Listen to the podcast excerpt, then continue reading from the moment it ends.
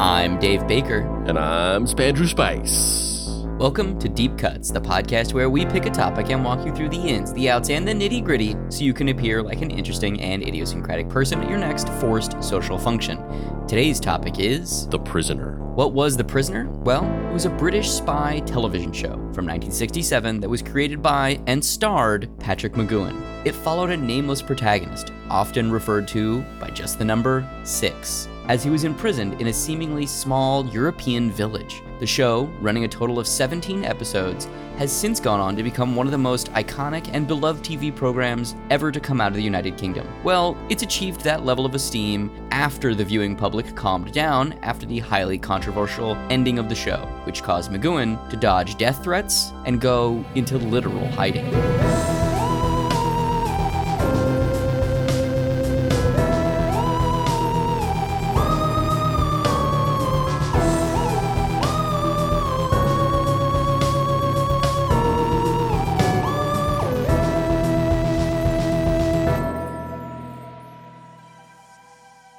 Act 1 The McGoohan Principle Personal Metaphor, Individual Freedom, and Resignation as the Ultimate Insult.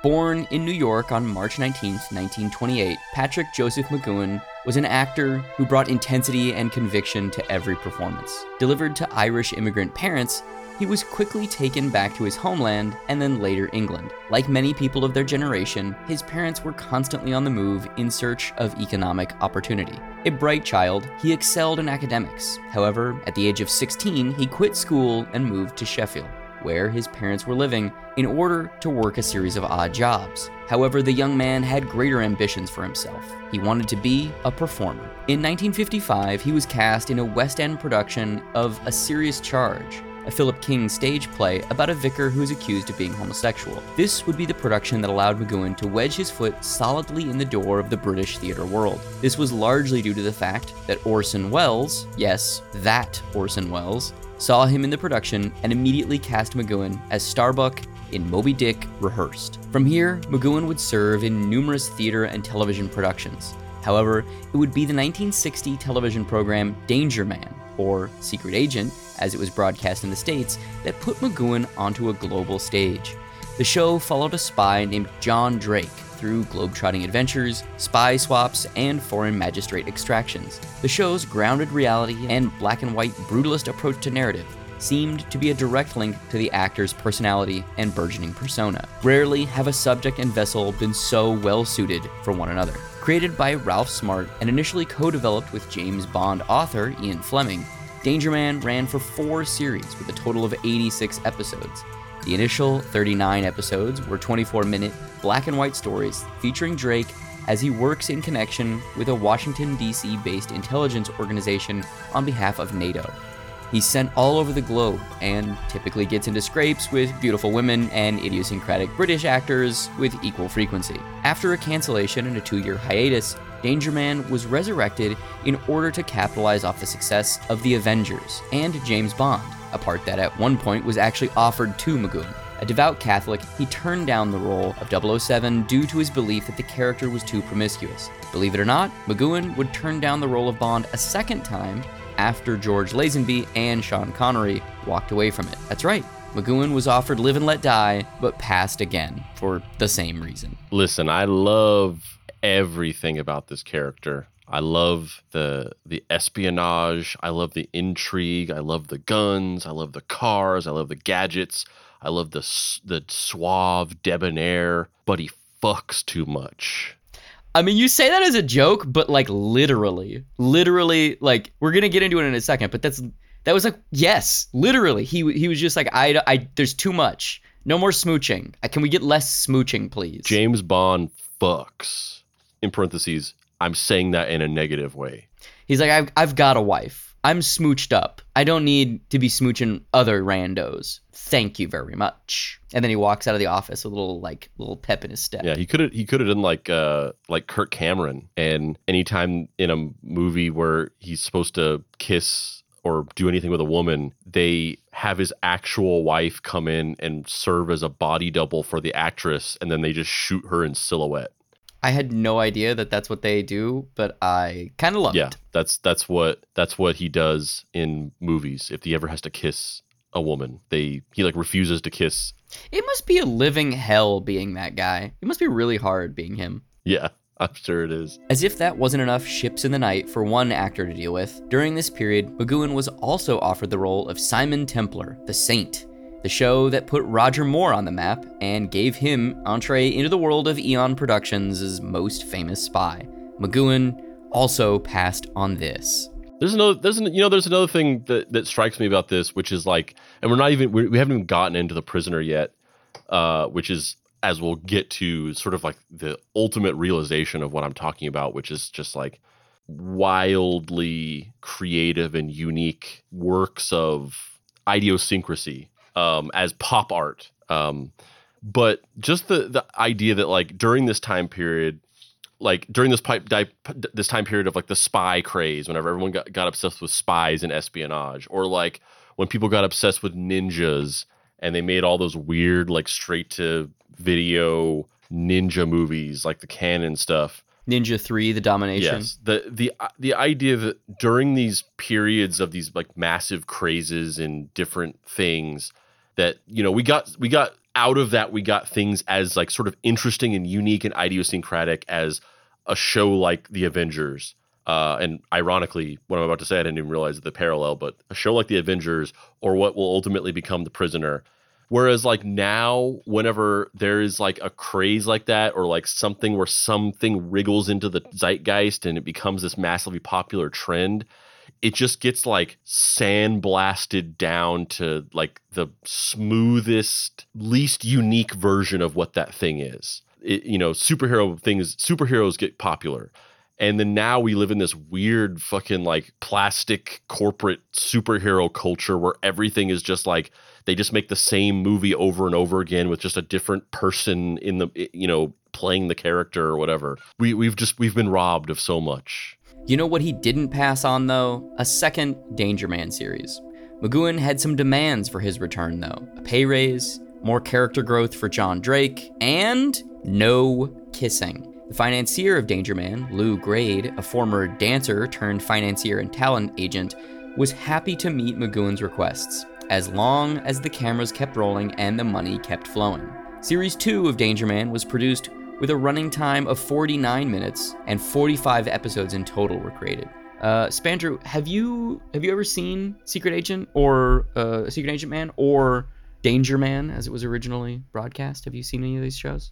Despite joking in, around earlier, uh, you got you got to respect it. Like you know, you could you could call him a prude, but you know he had he had a preference. Maybe he just didn't like touching. Like I, I, I can relate to that. I, I, can relate to not wanting people to touch me all the time. So maybe he just wasn't in wasn't into people getting into his personal space. And honestly, the thing you know, the thing with Kirk Cameron, like that's probably that's the least problematic thing he does. Like the fact that he just wanted to stay true to his wife and not. I feel I feel bad about making fun of that because like that's not that bad. He, it, it's weird but if he didn't want to kiss other women besides his, besides his wife, like that's that's the least weird thing he's done. There's way worse things that Kirk, Kirk Cameron is guilty of. All that being said, no. Oh, you've never you've never no, seen I've, yeah, I've never I've never seen it. It's fucking great. Uh, the first series, the black and white series specifically, is my favorite. Yeah, let's watch let's watch the intro sequence to to Danger Man because it's fucking great. This will also be a running theme, but the the character of John Drake is just Patrick McGoohan, and I don't give a fuck because I love Patrick McGoohan so much that when he's on screen just being grumpy, I get instantly happy. He's so he's just got such an intense energy, such a personal charisma, such a watchable face, and when he frowns, my frown goes upside down, baby.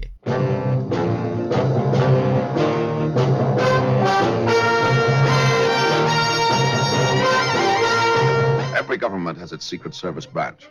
America, its CIA, France, Deuxième Bureau, England, MI5. A messy job? Well, that's when they usually call on me or someone like me. Oh, yes. My name is Drake. John Drake.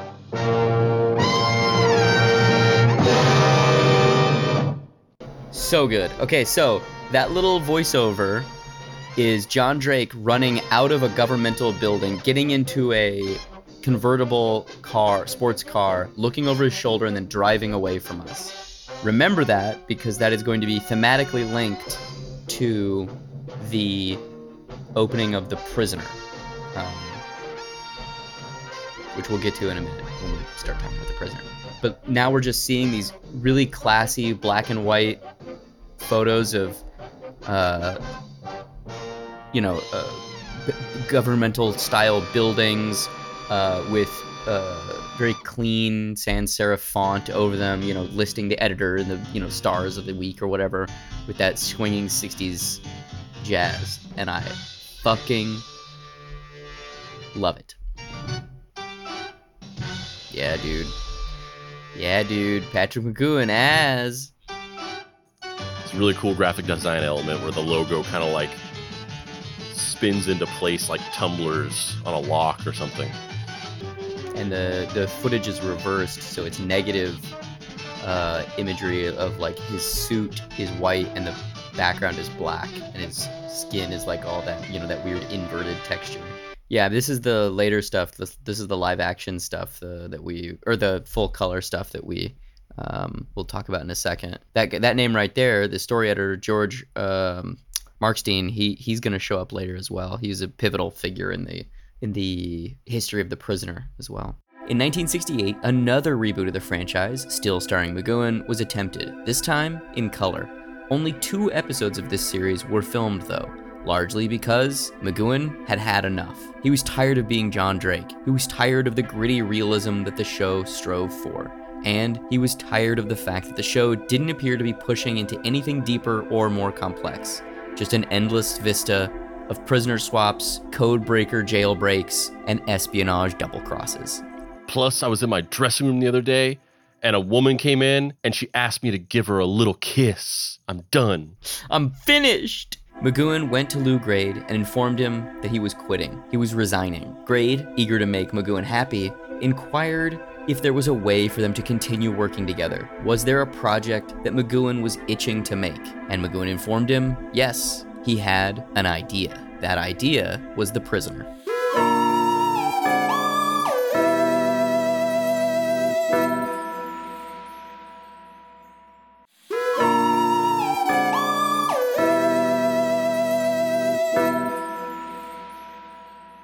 Spandrew, I hear you uh, you have something you want to read out in this middle of the show plug section.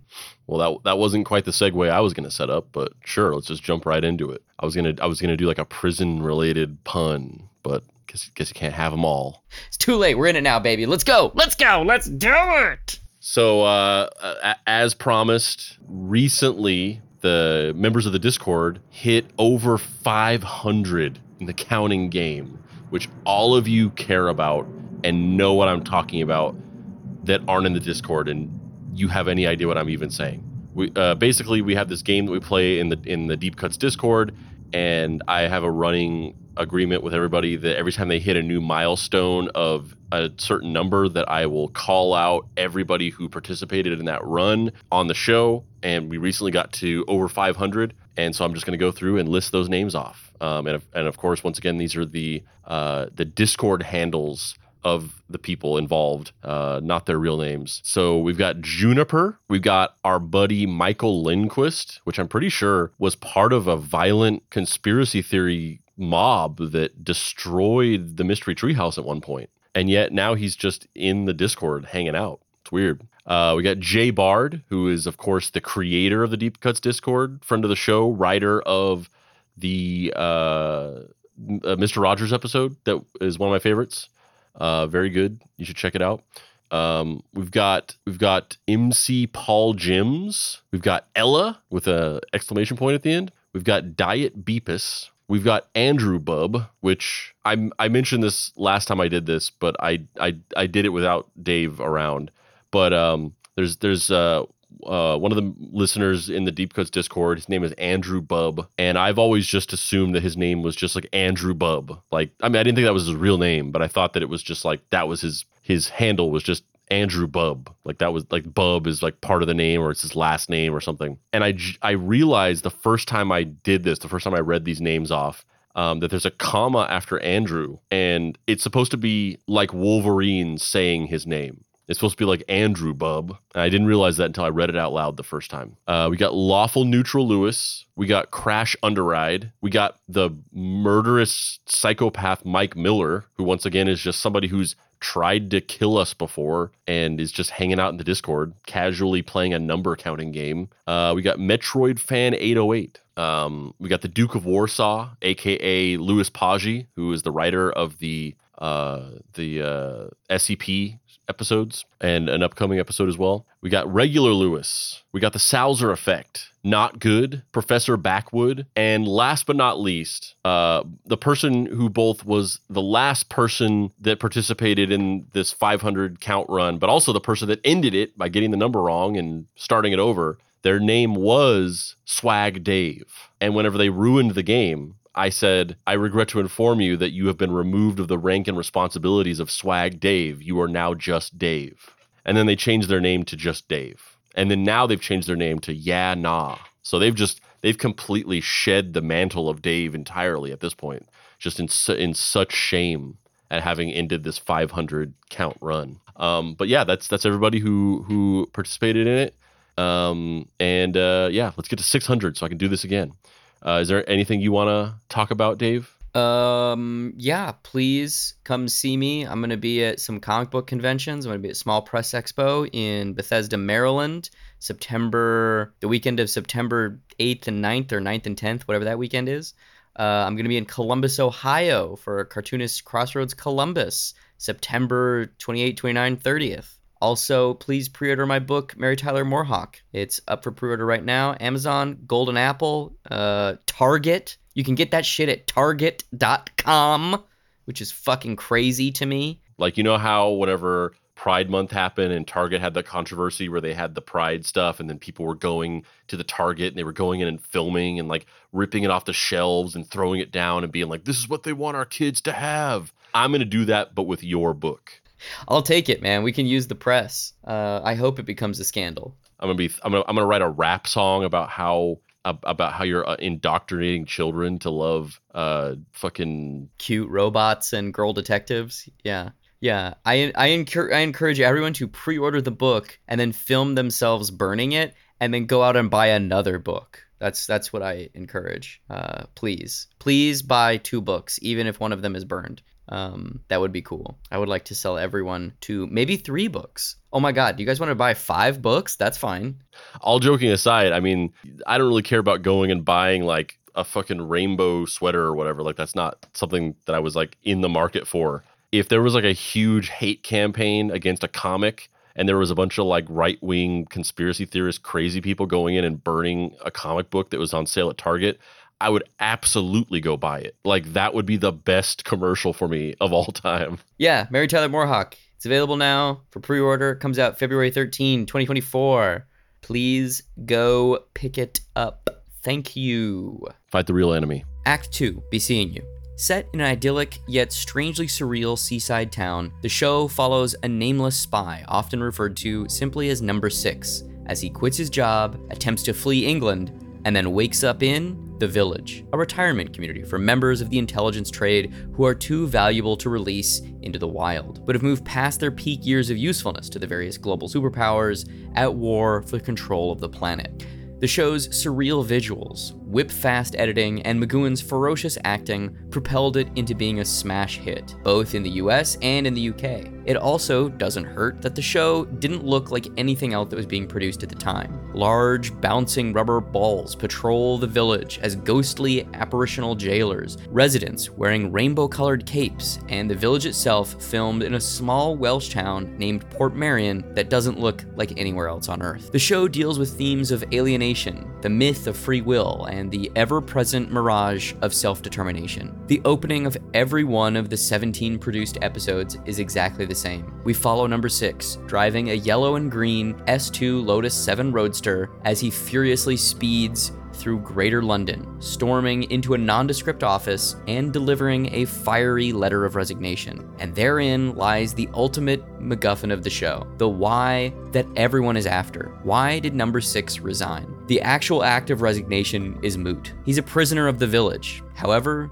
the reasoning, the motivation, and the emotion behind the resignation, that's the real gold. Spandrew, when did you first come in contact with the prisoner? I, I, I I've mentioned this on the show before, but there was a period um back in like the 2010s where whenever like Netflix was first becoming popular and by Netflix I mean the DVD mail delivery service where you could rent up to 3 movies at a time and they would get delivered to you.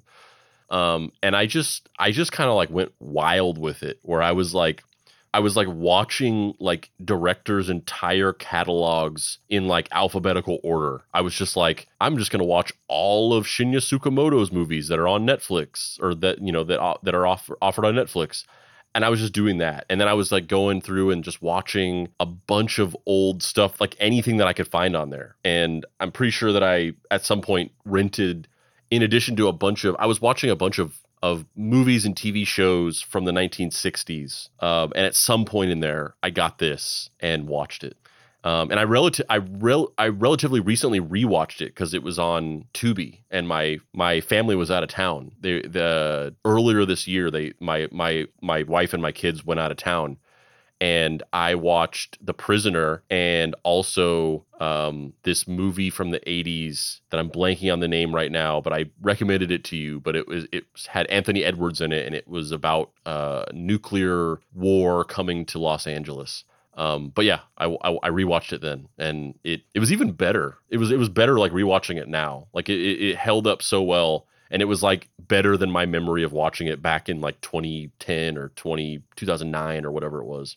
Yeah the prisoner is my favorite tv show. Uh it it's i love it. Uh mcgoohan obviously i don't i don't think it's a hop skip and a jump. He's one of my favorite actors and i love everything that he brings to this role and i love the fact that this whole show is just a fuck you to like the the constraints of society that forces us to do things that we don't want to do, um, which I'm sure is a very male thing, uh, you know. But uh, you know, we we're all products of our environment, right? Uh, but I love the show. I love how surreal it is. I love the design. I love the editing. I love uh, the writing style of the show. Um, yeah, it it's like my favorite thing. I love the theme song by Good Charlotte. Don't wanna be you. Don't wanna be just like you. I am the prisoner. Throw all my hands up, you. It gets me it gets me hyped at the beginning of each episode every single time. I don't skip the intro on that one. I do love the theme song. Uh, I'm thankful that it is not Good Charlotte, but I do love the theme song. What if it was though? What if you just like went back and watched it and that was the theme song? And you're like, did they did they add this? Did, did they change this or was it always like this? Somebody uh you know, the the Lew Grade estate has decided they're going to George Lucas it and add that uh, as the new intro to every show and they're they're not gonna release the original song. Yeah. And that's like it's the same George Lucas thing where they're like, this is what it always was intended to be. And now that we have modern technology and those beautiful uh uh Benji and whatever the fuck the other one's name is, brothers, uh now we can finally give you the prisoner as it's meant to be seen. Yeah, yeah. Benji and Joel? Joel, yes. Yes, it's Joel. Benji and Joel Madden. Why do I know this? I don't know. I love The Prisoner, and I uh, I'm obsessed with The Prisoner. Um, the Prisoner is a primary influence on my favorite comic book of all time, uh, Casanova. Uh, I uh, I yeah, I just love it so much. And in fact, I love The Prisoner so much. I thought your favorite comic book was the Staind Z2 comic adaptation. No, tragically not. The gra- the Staind graphic novel. Nope, can't say can't say that that's That's true. not your favorite comic. It's been a while. The Staind graphic novel It's been a while. by. Z2 the Comics. Staind graphic novel by Z2. Yeah, who who knows? Who knows? Maybe maybe that would be great if I read it, but I can't say I've enjoyed that. That's why, because you haven't read it yet. It's true. I just need to get those those chin piercings like the lead singer of uh lead singer of Staind. Those like weird they're like talons soul patch. Like a soul patch made of metal talons. Well, that's disturbed, but Oh, that's disturbed. Fuck. I don't I don't know those bands apart. Sorry. On its surface, the structure of the show seems like it would be a boring and relatively difficult way to structure a dramatic program. Number six, an imperious and never changing, keenly guarded man will engage in a battle of wits with someone whose only objective is to understand the un-understandable. Number six, like many spies from Cold War era media, is as much a cipher as he is a man. He's an unchanging mystery. He's self defined, self assured, and rarely lets the audience see any semblance of interiority. In spite of him constantly proclaiming his free will and non numberhood, Number six has a motivation that is almost entirely theoretical. What does he want? Escape from the village. Why? Because he wants his freedom. What is he going to do with that? Who knows? He wants it because he's deprived of it. He desires freedom because it's a blank canvas. Number six is never developed or evolved in any traditional sense. Every episode, he has the same motivation to escape the village, to be a free man. And yet, the character has a concrete set of characteristics, behaviors, and vocal tics. McGoohan even gives him definitive body language and a halting staccato vocabulary of turns, punches, and eyebrow raises. The show has a language all its own. It's surreal, impressionistic, and metaphorical. Tell me this. That, because I, I, I don't I didn't know any of the, the backstory of this of the show like the behind the scenes story or production of it because admittedly the reason why I never saw Secret Agent Man um, or whatever the U.S. title was yeah Danger Man is because I I think I mentioned this on the show before but I I'm really not into spy stuff. Like that's just never been an interest of mine. Like you're you're really into like James Bond and Mission Impossible and a, and a bunch of like 60 spy stuff. And i i've just never had an affinity for that. There are certain standouts of things that i like just for like specific reasons. Like i like the avengers show but i don't think it's because it's about spies. I think there's something else about it that i liked um so i never watched that show i'm just really not into seeking out like spy stuff but i am into locked door mystery thrillers with like weird science fiction esque backdrops. So this show appealed to me in that way. Um, but I didn't. I didn't like look too. I, I don't know too much about Patrick McGoohan or the making of this show or whatever. But that being said, uh, and and I say this. I say this with keeping in mind that I I really like the show. I think that it's I think that it's very unique and um, as I was kind of saying before, it's just it's just this it's just this like um, undefinable creative work of idiosyncrasy. But that being said, it is a strange, almost like stagnant format for a show, as you were kind of just saying. Now, understanding the backstory of that, that basically this show was just born out of Patrick McGoohan basically being like, the only way I'll work with you again if you just is if you just let me make whatever show I want. And you just kind of like this thing just kind of sprung out of his mind do you almost regard this as like somewhat of an outsider art project because he was an actor that's just sort of had this like weird brainchild of like I just want to do what I want to do. I've never really like created a TV show before, but I just want to make this and this is the only re- way I'll work with you again is if you just let me make just give me money to make whatever I want. Sort of. I don't know if I'd phrase it as outsider art. I'd say it more kind of like, do you know the term, the sports term heat check? We talked about the heat check on the Baywatch Nights episode, which to be fair, was 3 million years ago. And then we went on a very long hiatus. Yeah. So I feel like this is a heat check. Like, this is McGoohan. At this point, he's the highest paid actor in England. Like, he's. He can do whatever the fuck he wants. He doesn't need to do this but the allure of money, the imprisonment of commitment, you know, social obligation. He has responsibilities in his real life. He has a daughter, a wife. Uh, it keeps him there, right? And I think that this is him simultaneously asking to be let go. Like he he was like, "Yeah, I'll do it," but also I don't think this is ever going to really happen. And then when it does happen, he's just so all consumed with the idea of freedom and creating something that is 100% his vision that, uh, as we'll see, it sort of bites him in the ass, but also that biting you in the ass in that moment is what makes me love it 50 years later. You know what I mean? The bite in your ass is the smack on mine. I'm just trying to get Patrick McGoohan to eat my ass. So I don't know. Yeah, I don't know that I would say it's an outsider thing because it's not like he doesn't know what he's doing. All of these are very delineated decisions. Yeah, of course you pick up you pick up writing skills and directing skills from just being on set, especially when you do it for years. Especially because the show gets more surreal as it goes on. Like there's so many aspects of the show that are like a, like the the episode Free for All, which is about staging of an election um, like that's not something that's just like let's string together some kooky visuals and like make a metaphorical point. Like it's it's very expertly delineated and manipulative in the best way. Um, it's yeah, I, I think the show is a masterpiece, uh, and I don't use that word li- lightly.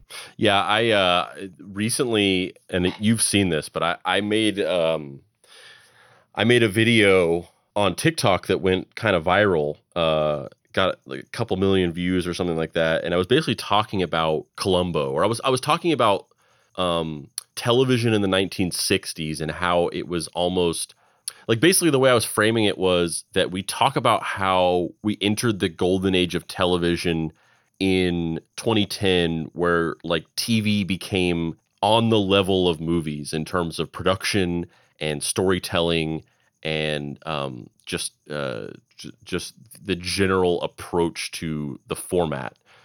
And I was kind of talking about the fact that that same thing happened in the 1960s, where you had shows like Columbo, where every episode of Columbo was like this auteur filmmaker's like own masterpiece. Like every episode of that show it feels not only like it's a movie, but it feels like it's like the singular vision of that one director, like you know Steven Spielberg or you know all the other directors that worked on that show. And this video went went kind of big, and a lot of people mentioned The Prisoner in the comments of, of that video and talked about how the prisoner was like that as well where it's like there's just nothing like it now. Like there was there would just never be anything like this on tv ever again. There's weird stuff that comes out on tv and i'm not trying to sound like a nostalgist or like an old head or whatever but everything is sort of slotted into some kind of format of like you know is it this type of thing or is it this type of thing? Or can it be spun out into a cinematic universe? Or you know is it something that we're going to release in you know all 10 episodes at once and you know design it algorithmically to be bingeable or whatever whereas like this show is just it's like this specific thing that could never be recaptured again it's like lightning in a bottle yeah, I think the specifics too of the fact that like you know it's a heat check for McGoohan, but also it's a stealth pitch. He's pitching a show about. It's really smart. He's pitching a show about a spy, to the guy who wants a show about a spy. But the show itself has nothing to do with being a spy. Like it's a, I mean, sure on a surface level it does, but it's a, it's an existential meditation on what it means to be indebted, you know. It's a it's a it's a treatise on what it's like to suffer as a human who can't just do whatever you want because that's not realistic. That's not the world. The village follows you wherever you are. The village as a metaphor is much bigger bigger than oh they put some spies there. It's a you know it's a spiritual thing really. And it's a state of mind you know being in the village or attempting to flee. You never get out of the village but you have to try to escape. And those are the the two modes of being. And I love that. I love that. Um, yeah, it's it's fantastic. This approach to narrative flows over into how McGoohan and writers like George Markstein and Terence Feely approach number six's continuing characterization. The titular prisoner is like the Buddha. He's an aspirational figure, someone of superhuman intellect and willpower. He's an exemplar for the audience. If we were in his shoes, we would have resigned ourselves to the fate of living out the rest of our lives as villagers. But not him. He's above that. His true ability is his conviction, as successive number twos attempt to sway number six with every known vice women, power, money, safety, they all fail. You name it, and number six overcomes it. This is something, you know, recently I, I rewatched the whole series um, when I was in England. Uh, and I don't think when I watched it the first time, I really internalized how how much of a tabula rasa the prisoner is Like in my memory, it's like, oh yeah, he has a backstory and he has like personality quirks and like you know things about him and he really doesn't. And that's kind of why he's so great because the as I wrote about earlier, you know, the prisoner's quirks are McGoohan's physical body language. It's McGoohan's ego. It's McGoohan's lack of um, lack of humility in certain instances, which would normally you would probably want to impugn someone for their rampant, you know, egotistical behavior. But in this instance, that that like you know wall of ego is the only thing protecting individuality from you know mass assimilation which is again such a fucking cool weird metaphor you know like i i just really i love and i don't know that i agree with all of mcgoohan's metaphors. And i don't know if i agree with all of his political statements because he's he's definitely said stuff that is in the show 100% about like the advancement of technology is evil. Humanity needs to be more separated. You know once we become more homo- homogenous and globalized it's a bad thing. And those are themes that are just in the show period. I don't know that i agree with all of those but i love that this guy is making that through this show and it is completely undiluted his vision Yeah, plus you love getting smooches. oh yeah totally 100% oh yeah even in his dreams, like in episode A, B, and C, number 6 outsmarts number 2. Despite being regularly drugged, brainwashed, and tortured, the character is rarely out of control. Does he always come out on top? No. The village is ever present and virtually omniscient, and it has a cruel sense of humor, as showcased in the episode Many Happy Returns, where they let him escape, flee back to England, and organize a search party to go back to the village and free everyone, only to be double crossed and marooned there. With the ultimate twist that the whole 25 day sojourn was the new number two's birthday present to number six. A cruel twist of the knife as a means of saying happy birthday. I think that's my favorite episode. Is that is that your favorite? I was just gonna say, I don't know what your favorite episode is, but this is always a strong contender. Is that your favorite? Yeah, I think I think that's my favorite episode. I I loved that, and it's like, and that, I think that's the thing that I that like changed from like when I first watched it, or and, and when I when I rewatched it, I didn't have a lot of memory of like the the show. Like I, I kind of forgot a lot about it, but when I rewatched it, there's like parts of it that are genuinely funny, like that I was laughing at, I was laughing out loud at, which I don't I didn't remember that from the first time I watched it. And this this episode is funny. Yeah, when they get, especially because the episode feels so different than the rest of the show. Like they go on, they use sets. They don't just shoot at Portmeirion.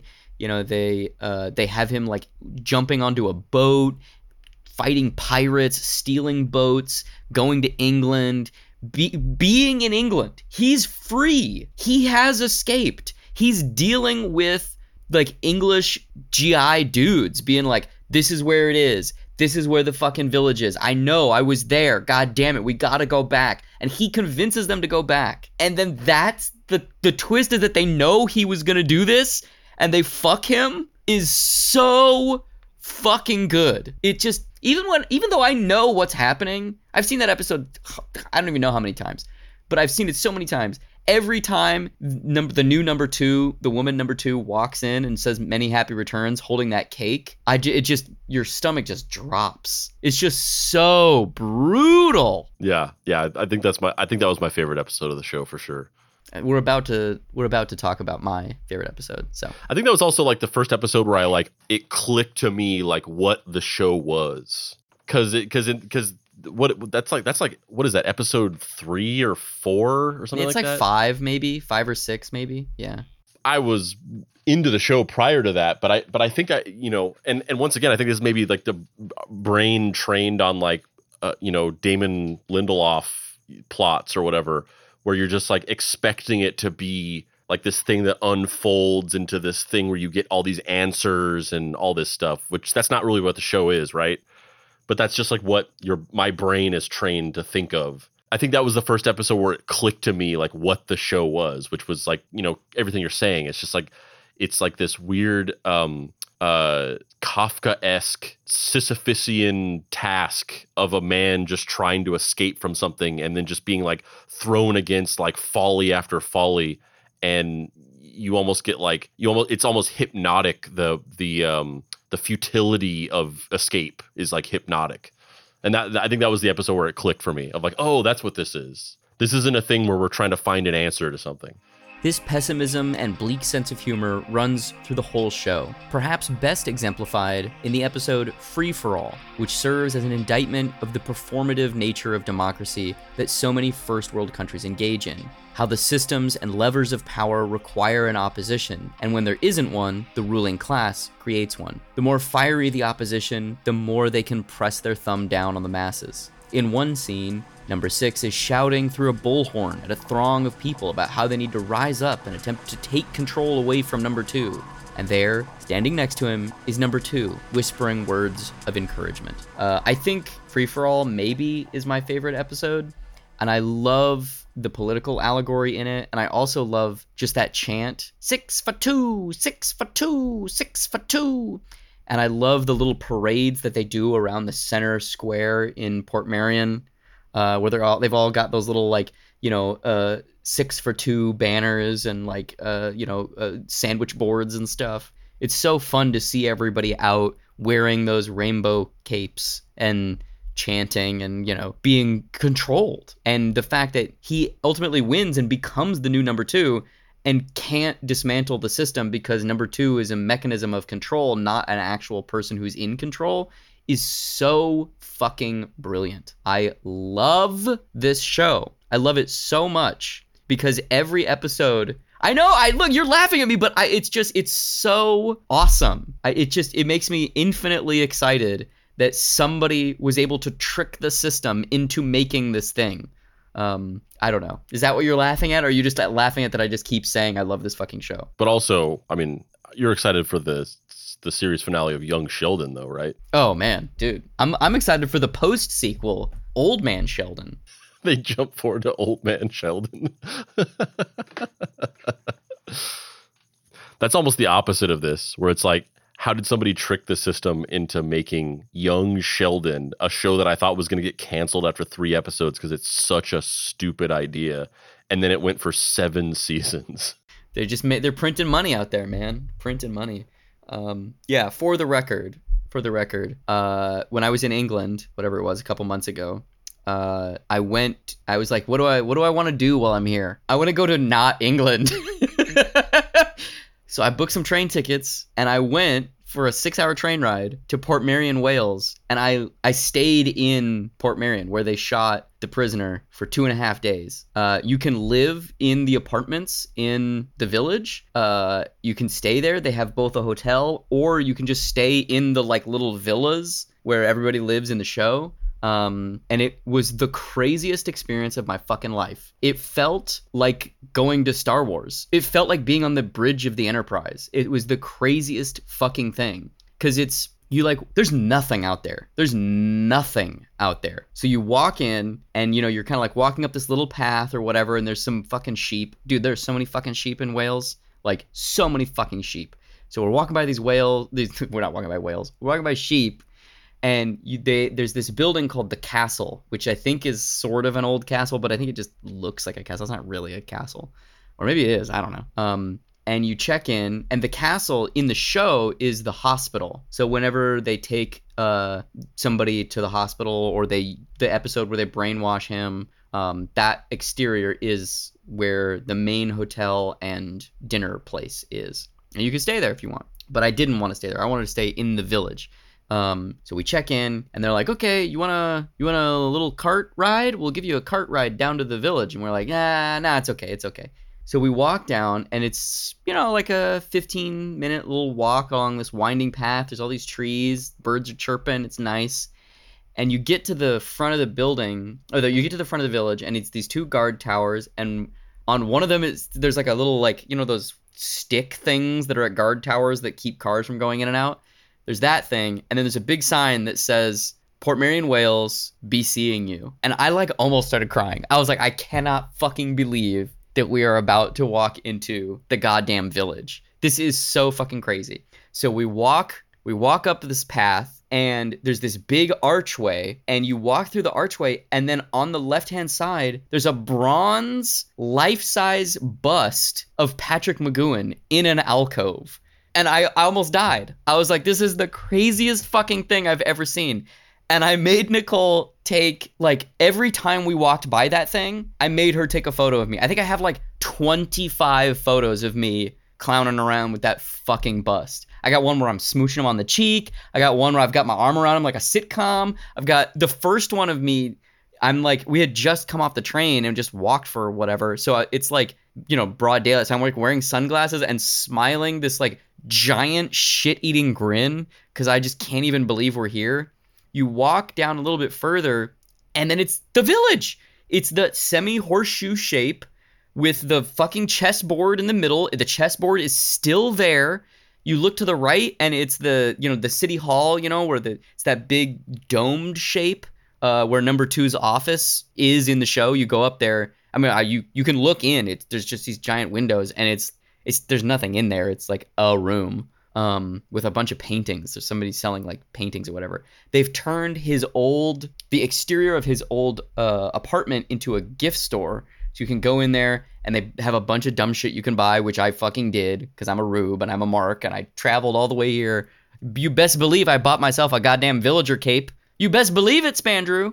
I fucking bought that villager cape, went around, took a bunch of dumbass photos with me being a goober wearing a fucking prisoner cape in front of Portmeirion. You best fucking believe it. That's funny because I didn't believe it because that, that's actually what I was going to say is that when you told me you stayed where they sh- where they shot the prisoner and you got a cape, I thought you were joking because in my mind I was like the the prisoner is not a big enough pop cultural force that they would have an actual tourist attraction around it. Like I feel like that would not generate a significant amount of revenue, right? So in my mind, I was thinking about that like in that episode of The Simpsons whenever they go to Planet Hollywood and they have all the memorabilia and stuff on the walls and then Homer's like, it's the actual Kane from Citizen Kane. And then Lisa's like, wait a minute, there wasn't a Kane in Citizen Kane. In my mind, that you were it was just a joke, and you were just saying like, I bought a cape from the prisoner at the place where they shot the prisoner. I thought you were joking.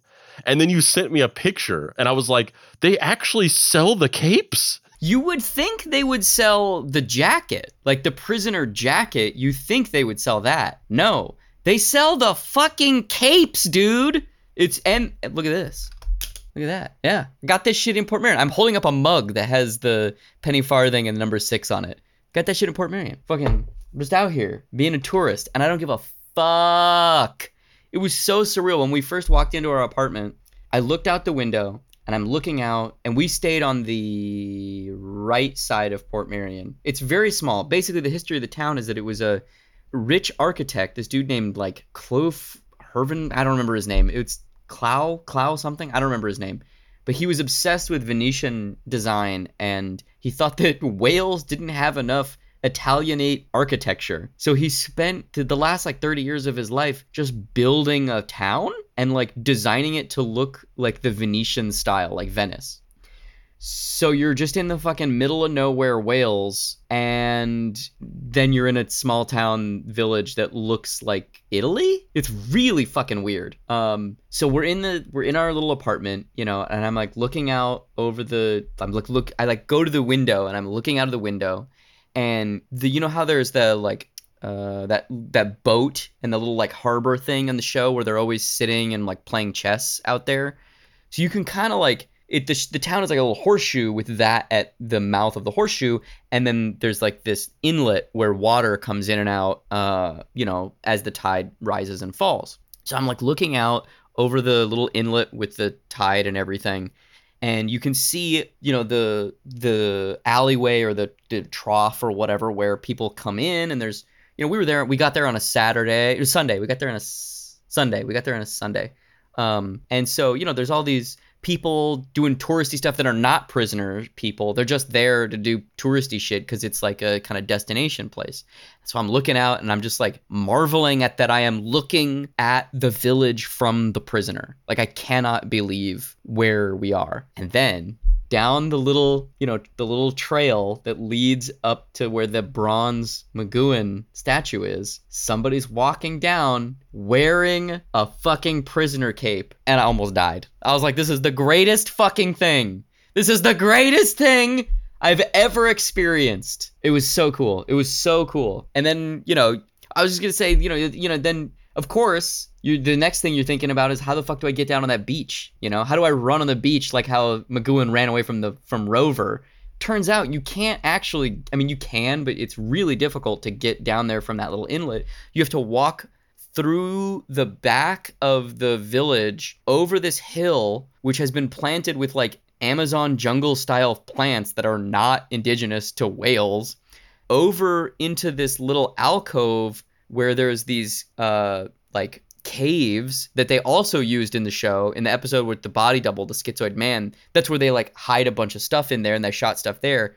But when the tide goes out you can walk over the back of that hill and then just hang out on the the beach area which is again super fucking surreal because it's like you're walking on the bottom of the ocean. There's like sea anemone bullshit. I don't know what weird little creatures that are like, oh god, I didn't make it out to sea. And there's seashells everywhere, and there was like fog when we were there, so it was like it felt like you were on another fucking planet. It was really fucking trippy. You know, it's so funny. Every everything you just said and the way you were describing that of going out there, we the thing that my wife gets so annoyed and angry about constantly is we like when we go on trips like she'll go and she'll take us to like places things like that of places that I that are something that I really love or really want to see or whatever. Like when we were in Europe, uh, we went to Abbey Road Studios, and we uh, recently when we were in San Francisco, we went to Lucasfilm, and like when we were in Oregon, we went to the the mis- the the mystery spot area there that was the direct inspiration for the Mystery Shack in Gravity Falls. And when you go out there, they have like a like a statue of of um of Bill Cipher out there, and she she takes us to all these places, and and every time we go anywhere, I just go and I'm just I just look around and I go, oh, cool. and she she that's like constantly what she's so angry about is that no matter what my reaction is just like oh this is cool you're dead inside uh it, might as well just admit it at this point it's it's just it's just so funny it's like it's like the exact opposite Yeah, it literally is the exact opposite. Yes. The genius of The Prisoner is that the show is meant to be an indictment of the modern world. McGoohan felt that progress, i.e., technological progress, industrial expansion, and the increasing armament of global powers, would ultimately destroy us all, and he wanted no part of it. This is represented metaphorically in multiple places in the show the penny farthing bicycle, the fact that everyone has a number for a name, the fact that everyone is expected to wear a uniform of sorts. The average villager all wear rainbow colored capes and carry umbrellas. The higher profile prisoners, like number 6 and both number 12s, are all seen wearing suit jackets with colored lapels. The show and the village is a metaphor for how society has indoctrinated and brainwashed us into giving up our freedoms for supposed safety and security. The village is a real place where both number 6 and the countless other former intelligence operatives are being held captive. And it is also a metaphorical state of mind. The village is a system that keeps everyone in line, everyone working, everyone docile. And to resign from that system is the ultimate insult, which is why the key line of questioning throughout the show is why did you resign? Man, Pat, Patrick McGoohan would have some disappointing things to say about the pandemic. I'll just say that much. Yeah, I think you're totally. He'd have right. some childhood ruining remarks. Yeah, I think a hundred percent. The the phrase uh, dirty scientists in Wuhan would have come out of his mouth 100%. For McGoohan, financial reward, critical acclaim, and an expectation of what an individual should do all seemed to manifest in a prison. Large movie roles, massive paychecks, and excess beyond imagination seemed to be at his feet throughout the 1960s. And he said no. He did not want to partake in that life. He wanted freedom, something that was in short supply. Obviously, this is a deeply emotionally resonant idea for McGoohan, the man, and McGoohan, the actor. The idea for the show metatextually and on a personal level is him being trapped in the hamster wheel that he feels he cannot escape. To him, the idea of doing more Danger Man was a prison, which is why the prisoner is John Drake. It's never said in the actual show, but he is. Yeah, so this goes back to uh, what I was saying earlier about the opening of Danger Man with John Drake walking out of the government building, getting in a car and driving away. The opening of The Prisoner is him in a car, speeding towards the camera, driving into Greater London, storming into an office, and quitting. which is just one of many parallels between the two shows. Um, and some fan theories and even theories by people who worked on the show other than McGoohan uh, we'll get into later. But I feel like, as weird as it is to say, that opening dyad of him clocking out for the day, getting in a car and driving away, and him being pissed off driving into London and resigning. I don't think that's by accident. I think that's a pretty pretty tangible link between the two pieces of media. Here's where McGoohan's genius truly manifests itself though. He knew that the root emotion that he was feeling about being trapped playing the never changing spy archetype was something that everyone could relate to if the idea was evolved and blown out to its maximalist degree. Sure, most people can't relate to the golden handcuffs of being a regular on a TV show and being the highest paid performer in England in the 1960s, but everyone can relate to not having their freedom and having the capitalist machine pressing you so hard against the wall that you literally can't resign because your whole life will fall apart. So there's only one option left. You have to resign yourself to accepting the newfound status quo. McGoohan knew that everyone could emotionally understand how we're all being manipulated, abused, and herded around through systemic levers of power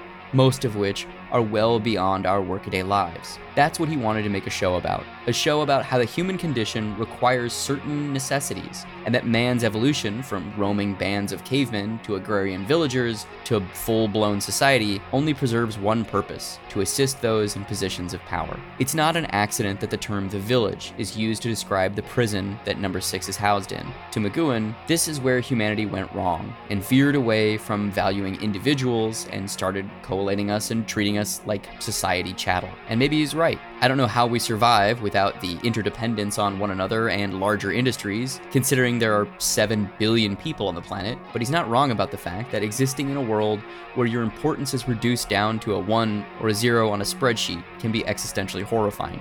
But here's where The Prisoner supersedes the traditional boundaries of a cult TV show and propels itself into something more of a modern myth, an experimental post narrative Dada esque masterpiece. The ending. Have you seen the ending recently? Did you make it when you did your big rewatch? Did you make it to the ending or did you stop after X number of episodes? Yeah, I don't think I watched the last couple of episodes. I don't think I, I don't think I made it that to the end do you remember them well enough?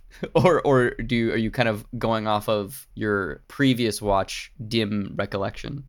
Just my just my dim recollection which is honestly not great. Like when i when i was rewatching it it was kind of like i was watching it for the first time. I was like i, I don't remember anything about this. It's fucking trippy. Like i love it but i i can imagine 1967 me being real pissed being like, I was so invested in this, and this is what you do. But I I fucking love it. Now, 2023 me thinks it's the the best thing that you could do. There's no other way to end it, in my opinion. I love it so much. This is Lieutenant Columbo, just dropping in to say that the following passage contains spoilers for the prisoner. I can't give you specific time codes of what parts to skip if you don't want to find out what happens at the end of the show, because the podcast ads are dynamically inserted when you download the episode, making the length of the episode vary from person to person, but proceed with caution. Initially, McGoohan wanted the show to only be seven episodes long, but when Lew Grade informed him that he needed a minimum of 26 episodes to sell to America, McGoohan held up in his apartment for the weekend with some of the writers from Danger Man and generated 10 additional outlines, bringing the total number of episodes produced to 17 but it would be the final script that McGoohan would write himself that would define the limits of the canvas. The entire show, number six, and the virtual never ending onslaught of number twos are all going toe to toe in a battle of wits. But the true villain of the piece was an unseen enemy. Number one, the man above it all, the Machiavellian villain pulling the strings the whole time. Or so we think. In the final episode, Fallout, we see a climactic scene where number six finally confronts number one, only to reveal his face under the cowl and mask. At the time, this was the equivalent of the Lost ending. Everyone hated it. In fact, McGoohan has said in multiple interviews that he went and hid out in a cabin in the woods for a few weeks after it aired because walking around England was physically dangerous for him. However, the clarity of hindsight is a beautiful thing. Most prisoner fans agree now that the ending is the best part because it seals the show as a piece of metaphor, not in a literal grounded reality. The surreality that the show dips into for the duration of its running time is now fully paid off Every man is a prisoner unto themselves, remember? The ending shows us that we all make our own prisons. We all are in charge when and how we resign. The ending of the show propels it into a category that few television programs have even strived for, let alone succeeded in reaching. McGoohan's obsession of self determination is a fable for the ages, one rooted in a keenly human eye and a fiery mind, and it came at great personal cost to the man. After the ending of The Prisoner, McGoohan never headlined another show in England. He would move to Los Angeles, where he would work as a character actor and director on many film and TV projects but never as the star he once was. He risked his entire career to make a definitive statement, and the world just wasn't ready to hear it. And he was on a couple episodes of Columbo and Murder She Wrote. If this metaphorical ending isn't good enough for you, though, this sequence from Fallout also paves the way to providing a far more literal explanation of what the village is and why the prisoner is there, and why he'll probably always be there. In James Follett's book about the prisoner screenwriter and script editor George Markstein, another theory is put forward one which has been largely adopted by the prisoner fandom. Markstein posits that a young John Drake once submitted a proposal for a way to keep former spies quiet, a hospitable way to let these intelligence community members live out their golden years. A village. See where this is going? However, the plans never materialized, and Drake assumed that the idea was dead in the water. But after one day discovering that his proposition had not only been approved, but completely actualized in a deeply cruel and inhuman way, he immediately resigned. He did so in the hopes of having himself sent to the village in order to gather intelligence that he could later use to bring it down. However, upon arriving there, he struggled to be able to tell which side had actually built the village. Which government was responsible for this tragedy? Was it his own or a foreign entity? The longer he stayed, the more labyrinthian the answers became, due to the fact that number six was caught in a hall of mirrors. Everyone could potentially be the enemy. In Markstein's interpretation, the prisoner would leave the village, but that would by no means dictate his freedom. He would always be a prisoner to his own circumstances, to his situation, and to his past. While McGoohan always insisted that his intention with the ending was to construct a metaphor, he always agreed that number six was not a free man, and never would be. Either of these interpretations of the ending are valid. However, the fact that McGoohan constructed something that has such a refractory element to the story says more about him than anything else. The idea that we'll always be prisoners is underscored beautifully in the final scene of Fallout, after number six and the butler, played by Angelo Muscat, flee to the safety of England and make it back to number six's old house, it seems like our eponymous hero is going to be given a quintessential happy ending. He's going to be allowed to drive off into the sunset with his S2 Lotus 7. However, just as he drives off, the butler steps towards the apartment door, it ominously swings open, the butler steps towards the apartment door, and it ominously swings open, just like every other door in the village does. Even if you're able to escape the village, village. You aren't because we all are the village. That ending is so fucking awesome. I I get I get so excited every time they're like running across. it's so weird too cuz the ending of the show is is Angelo Muscat and Patrick McGoohan running through the streets of England holding hands.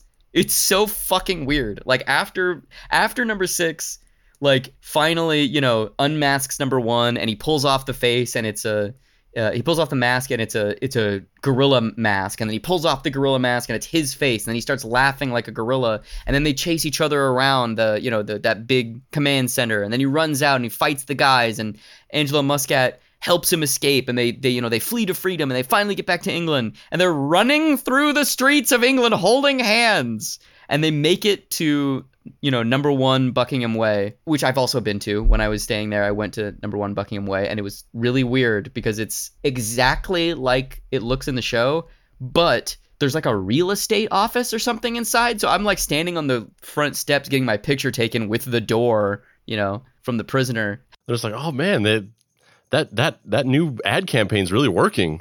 Yeah, yeah. I just look in the. I like standing there and I like look in the window and there's just like this woman on a computer, like in an office, just like typing, like looking at me, like what is going on there? This is so weird. Um, this guy loves real estate. This guy just loves fucking SEO optimization. Um, yeah, but he, you know, him driving off and then it being the first two shots of the opening sequence again, thus, you know, saying that it's all going to start over again. It's a system that'll continually repeat is so fucking awesome. And I kind of wish they would just remake The Prisoner today, but do it shot for shot the exact same way. Because it it's a show that literally you could remake the same episodes over and over again, and that would be the point of the original show. Like it wouldn't violate the core tenets creatively. Um, I don't actually want that. I'm not actually pitching that. Please don't remake the fucking prisoner. Um, but yeah, I fucking love it. Fuck you.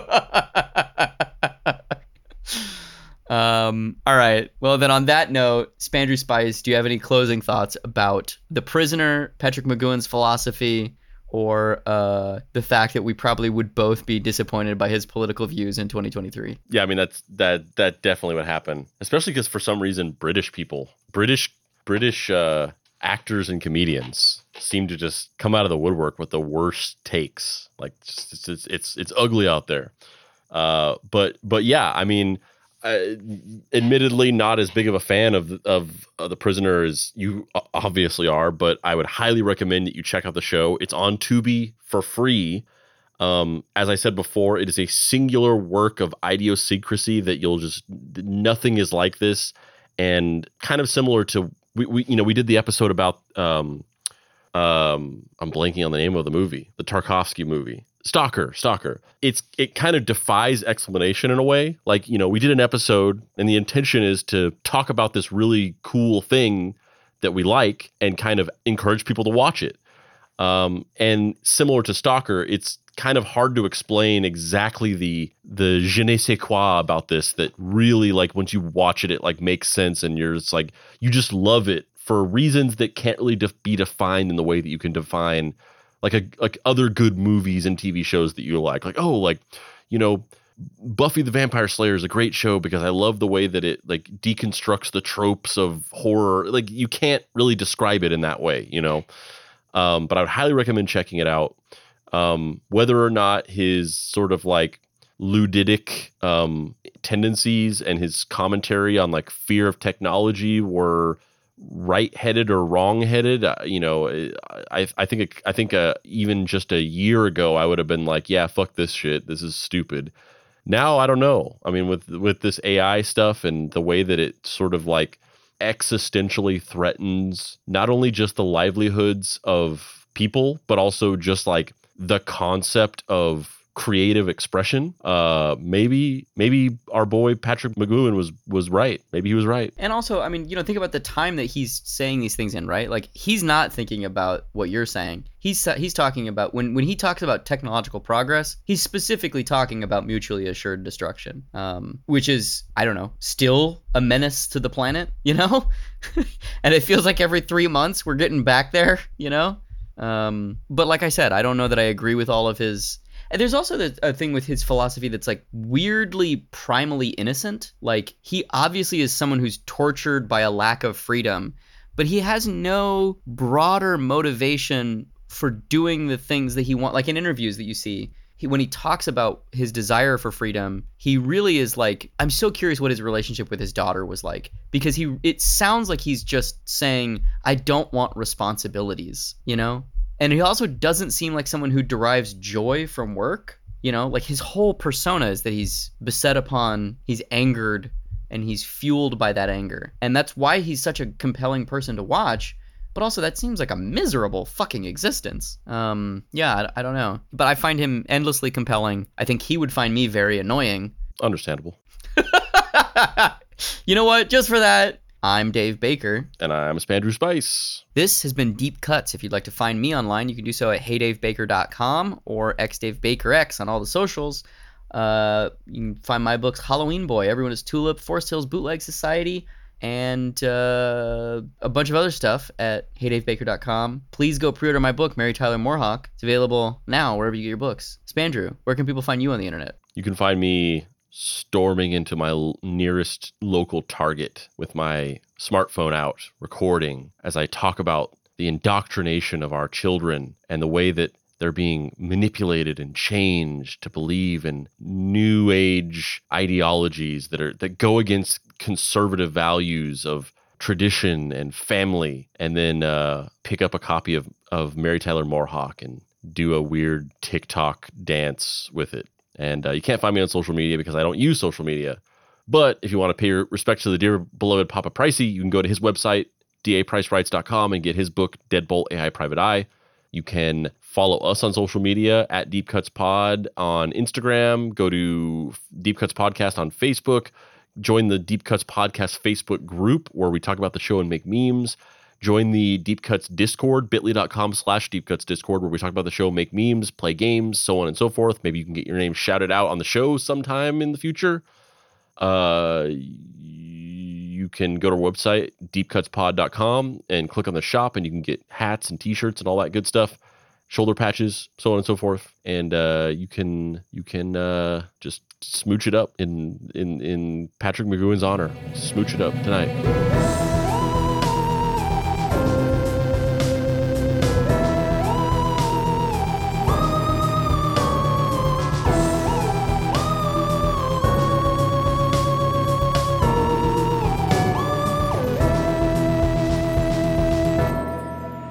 Deep Cuts is a production by Boy Genius Media. If you'd like to find this show and others like it, please visit boygeniusmedia.com or deepcutspod.com. If you want to join in on post episode discussions, please join the Deep Cuts Podcast Facebook group. Finally, subscribe to our YouTube channel for additional video content. The incidental music for this episode was created by D. Catalano, whose music can be found at wekeepoddhours.bandcamp.com.